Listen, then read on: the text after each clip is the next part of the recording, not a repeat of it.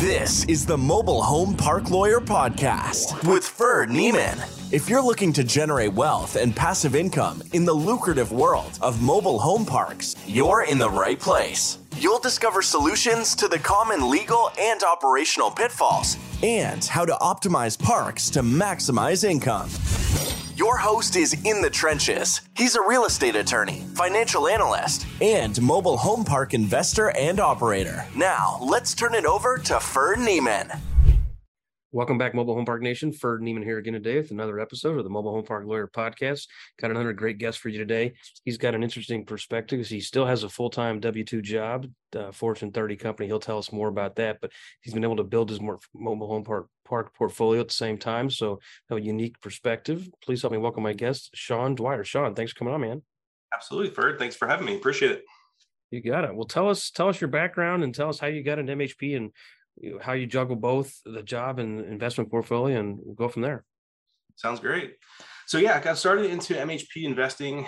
Uh, started deep diving into it about three years ago, believe it or not. So started during COVID times. You know, I personally was tired of seeing my 401k just drop by like 30% every couple years. Yeah. You know, it happened yeah. in 08, 09 over the course of multiple years, and then COVID over the course of a couple months. You know, you take a pretty big hit, 30, 35% over a short period of time I'm starting to think like, okay, this is this is great. You, know, you have a 401k, you have a nest egg that's there. What happens in 20, 30 years when I'm ready to retire and something happens and it drops by 30, 40%? Yeah, I need some additional alternatives. I need some other avenues for for income, potentially even passive income. So started listening to a bunch of podcasts, reading tons of books, and just kind of fell into the mobile home park space uh, started doing some underwriting of deals. And I don't know what happened when I first started listening to the podcast when they came out in like 2016, downloading some old versions. Started looking at them in 2020, and wow, the prices jumped. oh yeah. so yeah, partnered, uh, got a hold of Ryan and Ian as part of their mentorship program. Uh, so I started doing that. They started setting me up with how to do cold calls, how to set up lists, how to do, you know, cold calling, direct mail marketing, meeting with owners, meeting with brokers, and just trying to get into the industry with that. So that's how I broke into it. It took a long time. It took over a year from initial deciding to get into mobile home park investing to actually closing on my first. Yeah, yeah, your story is not unlike a lot of others. Where yeah, it's it's not easy to jump in, and I'll be curious here in a minute to hear your perspective on the passive versus active piece. Because uh, I know for me, I thought it was a passive investing, and then and there are some parks that are there's some parks you can operate in four hours a week, but there are certainly some that you need to operate considerably more, and even more than you can handle yourself. You need to have a team, so different perspective uh, depending on the depending on the individual park. Each one is its own animal. So when you when you jumped into the space did you have a specific type you were looking for? I mean by the nature of having a regular um, full-time job did you specifically pursue a park without park owned homes or without vacancy or tell us about that analysis. Sure. So when you're looking at least when i was looking at it tenant owned homes park owned homes you know your your park owned homes are going to get a little bit more beat up. So I was looking more tenant based, so that way it's I'm not dealing with the day to day water sewer issues within the home, roof issues, leak issues. I don't have time to deal with that. So yeah, for me, it helped out with just narrowing the focus in the parks and communities that I was interested in. So looking ideally, if it's close to me outside of Philadelphia here, anywhere between 50 to you know 200, 250 lots is ideally what I would be looking for. Small value add, doing rent increases, either developing some additional land, moving in some homes to sell off the tenants. But yeah, the the big heavy lifts of a park that's 20% occupied and you know water sewer issues, all park owned homes, I don't have the time to deal with that. Yeah, understood. So how do, so with that that's with that target, and it's it's not a super narrow target, but it's not I'll take anything, which is probably a good strategy. But with that narrow target, how did that impact your ability to find a deal, especially your first deal when you didn't have a relationship with a particular lender or broker. I know a lot of my clients will say like, I can't get the first deal bought. And I'm like, unfortunately, sometimes people what people are having to do is they're paying up a little bit for the first deal or they're taking a deal with more hair on it. And if you're specifically wanting a deal that doesn't have hair on it, you know, then you got to pay a lot of times you got to find a, either A, find a diamond in the rough or B, you pay up a little. So next time you call that broker, you can say, Hi, I'm calling to expand my existing mobile home park portfolio. And then they might actually return your phone call. Yeah. How was that experience for you? Yeah, so for me, a lot of the broker listings are great, uh, but they just don't really pencil out for the returns that I'd be looking for or to give to my friends and family. So for me, it was just building that off-market database, calling, cold calling, direct mail marketing, existing owners and operators, and just building that relationship over time. You know, it's not done overnight.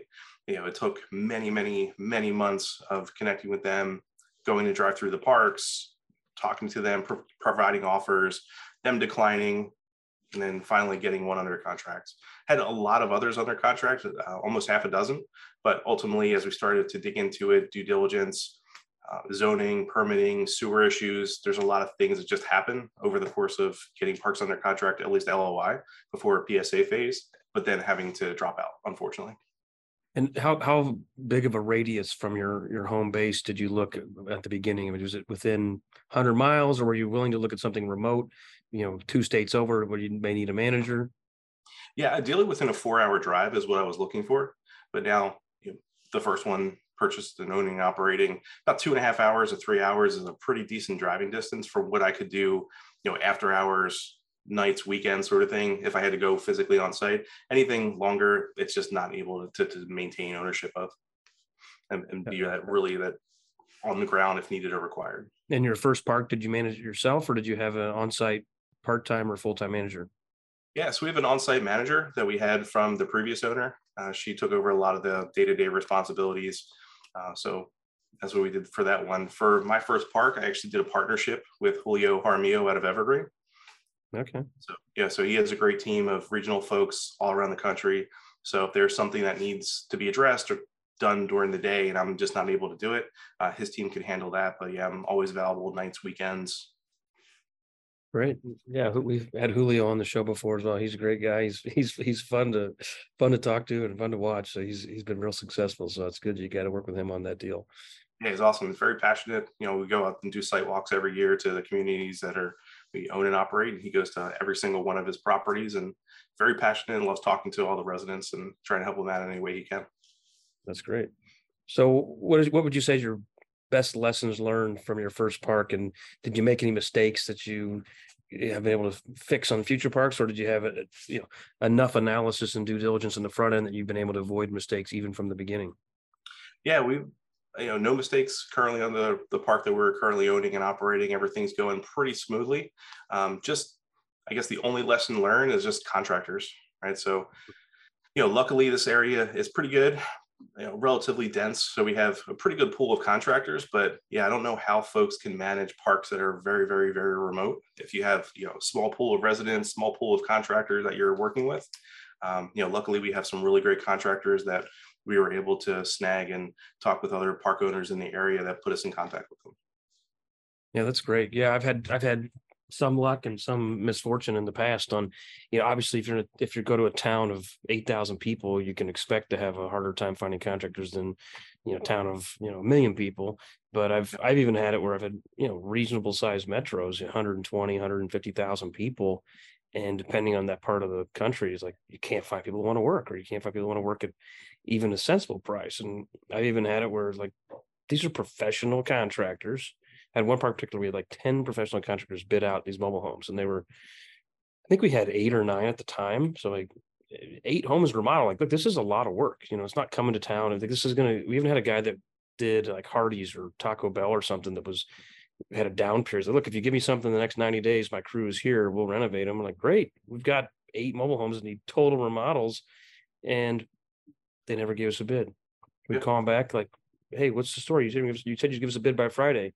Some of them said, "Oh, sorry, I'm a couple days behind." Some of them never responded, and at the end, I had ten contractors and guys with you know their name on the side of their truck and business card and website. Like, okay, these guys are going to give me the bids. This is a reliable company, and they just ghosted you. So we ended up having to train, hire in guys you know, in house in other locations, and just send them on the road and just hey, you're out of town for a week, two weeks, come back for two days, go back for two weeks, and repeat. And that is not an ideal way to renovate homes. Um, and just you know, really intensive from an oversight perspective. Lots of travel cost, hotel cost, but sometimes it's you got that's what you got to do. So definitely a definitely a challenge.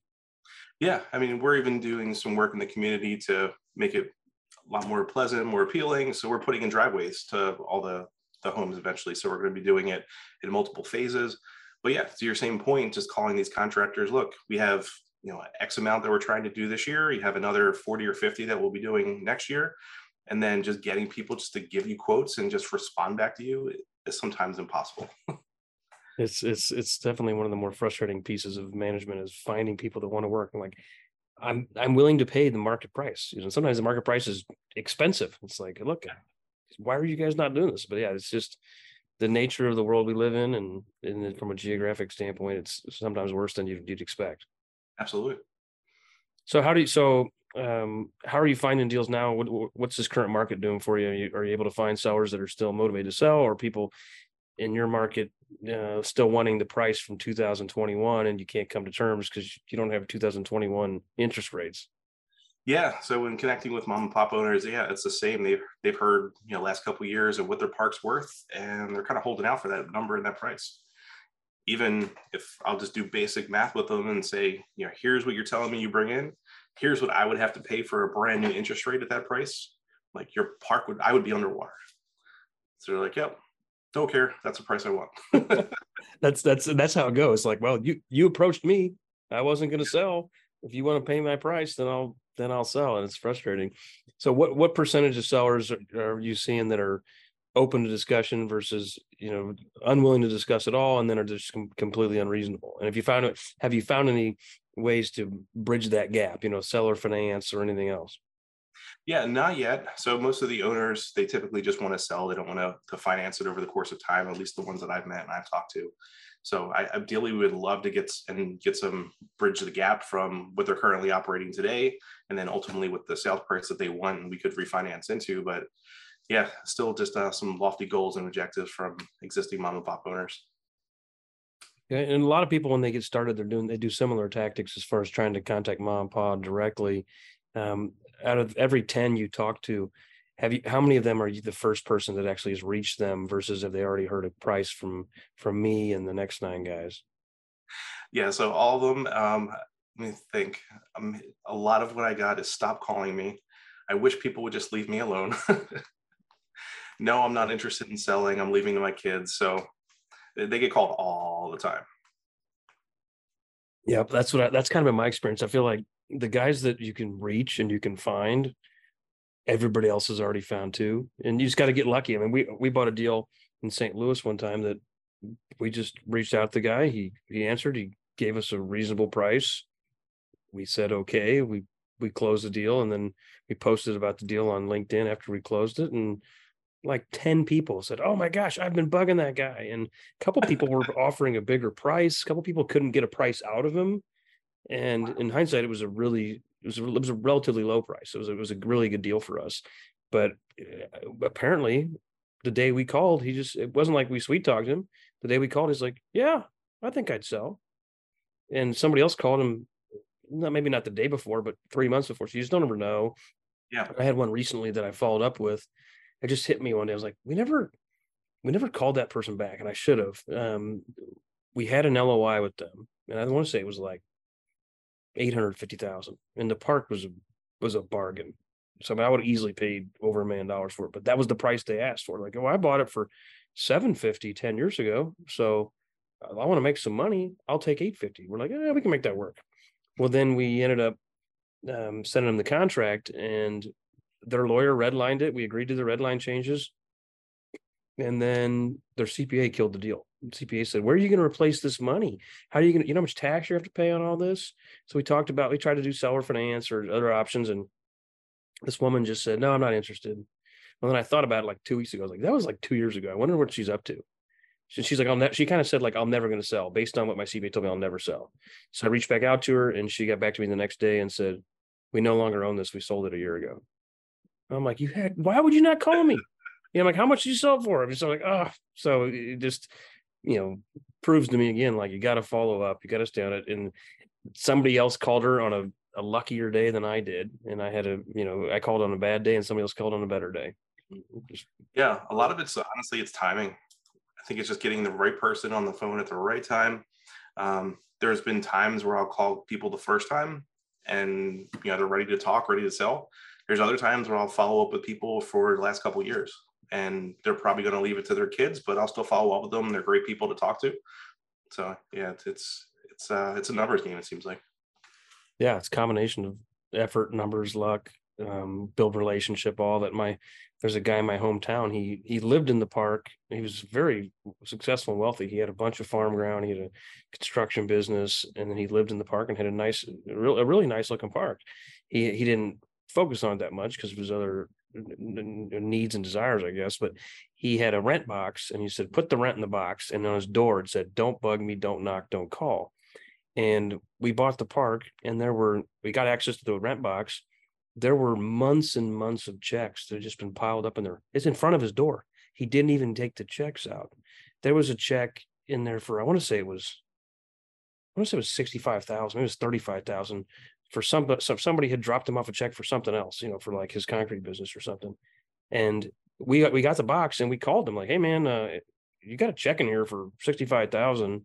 He lived like at this point he lived like forty five minutes away. He goes, okay, next time I'm in town, I'll reach out to you. It was like a month and a half later. He's like, you still got that check? I'm like, you got a sixty five thousand dollar check. You're not that worried about it. Well, anyway, this guy was really hard to reach. He was really grumpy and I, I walked on site with him and it was like i thought it was gonna be like a 20 minute walk. And we ended up sitting outside for like three hours and it was like 10 degrees outside and it was just we were just frozen. And he just chain smoking cigarettes right in my face one after the other one after the other. But we finally got the data out of him. How many of these homes are actually occupied? What's the actual rent? And my dad had been bugging this guy like every three to six months for five years. And i'm like nobody's buying, nobody's getting this guy. Nobody, he's not answering the phone call. So he was a mom and pa, but he had a 90 space park with concrete roads, double wides with gazebos and garages and driveways. Like it's a really nice park. And and he and he wasn't an economics major. So we were able to get it at a price that was really attractive to us because we weren't really competing with anybody. And I bet people have been calling him. There's not that many 50 space parks left. This was a 90 space park plus it had storage units all the houses had all the lots were nice. I mean it was it was a really nice park and we just kept trying and we you know we got we got somewhat lucky but somewhat effort where nobody was getting lucky straight up calling this guy because he would not he wouldn't even return the phone calls for his tenants you know. But cash or checks right so. It's amazing. Yep. Good job. Yeah thanks yeah um What's you got any interesting stories on dealing with this uh, seller? Anything, any way you've uh, bonded with them that's special, or any way that they've told you to blow off that is uh, entertaining? Yeah, no. So for this seller, again, just trying to build up rapport uh, with this individual. Um, you know, asked if uh, there were any other parks that we were under contract for, weren't interested in. You know, would you be interested in purchasing it? He said, you know, uh, maybe. So build up a relationship with him. There was another off-market broker listing, kind of wholesale deal that was uh, down in Baltimore area. So we weren't interested in it due to the price and um, NOI that we are getting for it. So reach out to the owner, said, hey, you know, there's this other deal um, that's currently off market. Do you want me to put you in contact with you know, the, the, the broker or wholesaler? He said, yeah, sure. So after that period of time, he always just returned my calls. So trying to find, you know, other deals for him that didn't work for us. He's built a, a pretty good relationship over the course of, you know, 12 to 18 months. And that's the guy that you you purchased from. Correct. Yeah. Interesting. I've never tried that. I, I, I guess I'd be a little afraid of the deal that you thought was too expensive, being like, "Hey, you should talk to this broker," and then you like reset his price expectations. uh, some of roll of the dice there, but you built rapport, so that that was worth it. Yeah, I just figured, you know, he's not really returning my calls all the time, so if I can just start building a relationship with him, you know, almost peer to peer, you know, maybe could get a pretty good deal from him over the course of time. He's he's ever interested in selling. Yeah, that's great. Yeah, I have a guy I recently spoke with that I met mm, probably four or five years ago who owns four or five parks within within about an hour of my house. And so I was like, I'd really like to. he's an older guy. He's in his 80s, so I don't know if he has children or anything like that. Um, I, have forgotten if he's told me, but um, I talked to him again recently, and he's like, "Yeah, I remember you. Um, you're a quality guy. I enjoyed our discussions. Um, you're at the top of the list when I'm ready to sell. So it's like, okay, great. I don't know when he's going to sell and if he's ever going to sell, but uh, it's like it gives me some hope that he's going to fall in my lap. I had another we had another seller that we were really close to selling with. Uh, we had an LOI and he would never sign the contract. And I'm like, I don't want to sue the guy over this, but he just said, I'm not ready yet. Family issues, health of my parents, and you're the only guy I'm talking to. And I mm-hmm. I can assure you, when somebody else says, Will you sell your park? I say, I've already got a guy. So you know, right, and I, am believing him and trusting him, and I've tried to, man, we've tried like crazy to, you know, restructure differently or do this timing differently or, you know, seller finance this piece or that piece. Let him reinvest here. He can keep the homes, and I'll take the park, or I'll take both, or some combination. And we've not been able to get him over the hump, but continue to reach out to him and continue to you know let him know we exist especially after that other recent one where the person told me they already sold it. I was like good grief i, I literally made you an offer 100% of your asking price. Why would you not have called me when you decided you were ready to sell? But they didn't. Didn't even try to get me to bid it up on the other guy nothing. So just goes to show that you got to be persistent and be top of mind. Absolutely yeah there was a like a handwritten letter that i wrote to a seller that lived pretty close to my house. Nice little 50 space park. Said, hey, if you're ever interested in selling, want to talk, want to meet up, give me a call. Well, he called me, built a little bit of a relationship over the course of the month. And he ultimately wanted to sell to, to somebody else, even though I gave him an offer that was, I think it was 200, 250K higher. Wow. So he's like, yeah, I'm, you know, not really interested. I said, look, you know, partnering with Julio on it, I said, you know, look, there's, there's my business partner. We can give you names of all these other purchasers, mom and pop owners that we've worked with, brokers, you know, whoever you need. He's like, ah, no, I'm just busy. I don't want to call him. but yeah, I was like, you could make another quarter of a million dollars just by calling one person or multiple people just as references, and he didn't want to do it. Wow, it's it's odd to find out. One time, when I was when I first started looking for parks in Kansas City, I, I picked the 50 closest mom and pa. There's a lot of institutional owners here, so I didn't really bug them. But that got me as far out as Atchison, Kansas, which is about 40 minutes away. And of the 50 handwritten letters I sent, and then I followed up by calling them, many of whom I couldn't reach. But the only guy that called me was the guy from Atchison, and he said, and he called to say, "Hey, I just want to give you a courtesy call. Um, I demoed my park five years ago. There's no park like oh i couldn't tell from the aerial from my list i had. I hadn't driven it obviously. But he, he called to tell me. I was just like well that was nice of you but i wish somebody else would have called but uh didn't work out as well as i'd hoped. So yeah some mailers i'll get people call me back saying you know take me off your list. Don't send mail to me. Okay i've never emailed or called any of like the window people that are mailing me to buy stuff or get stuff from them but the people are pretty passionate about not getting mail sometimes. Right well, Shawn, what other what other t- tips or tricks or suggestions you have for our audience? Yeah, so for anybody who's new to the space and looking to break in, uh, to be honest with you, just it takes time. It's not going to be your first cold call. It's not going to be your first direct mail message. It's not going to be the first LOI that you sent. Just keep calling, try to build relationships over the course of time, and eventually you will break into it. It might take a month, it might take a year, it might take three years, but eventually you will get there. All right, good stuff. Hey, where can where can people find you after this session here if they want to reach out to you, Shawn? Absolutely. So feel free to go to my website, goldenoakrei.com, or you can email me directly, shawn.dwyer at goldenoakrei.com. All right. Anything else, or we're going to call it a Jay? No, that is it. I appreciate it. Thank you so much for your time. You got it. Thanks, Shawn. Take care. You too. You've been listening to the Mobile Home Park Lawyer Podcast with Ferd Neiman. Ready to learn more? Go to www.themobilehomelawyer.com for free resources and materials to help you succeed. If you love the podcast, go to Apple Podcasts, give us your review, and subscribe today. Thank you for listening. Neither the Supreme Court of Missouri nor the Missouri Bar reviews nor approves certifying organizations or specialist designations. The choice of a lawyer is an important decision and should not be based solely upon advertisements.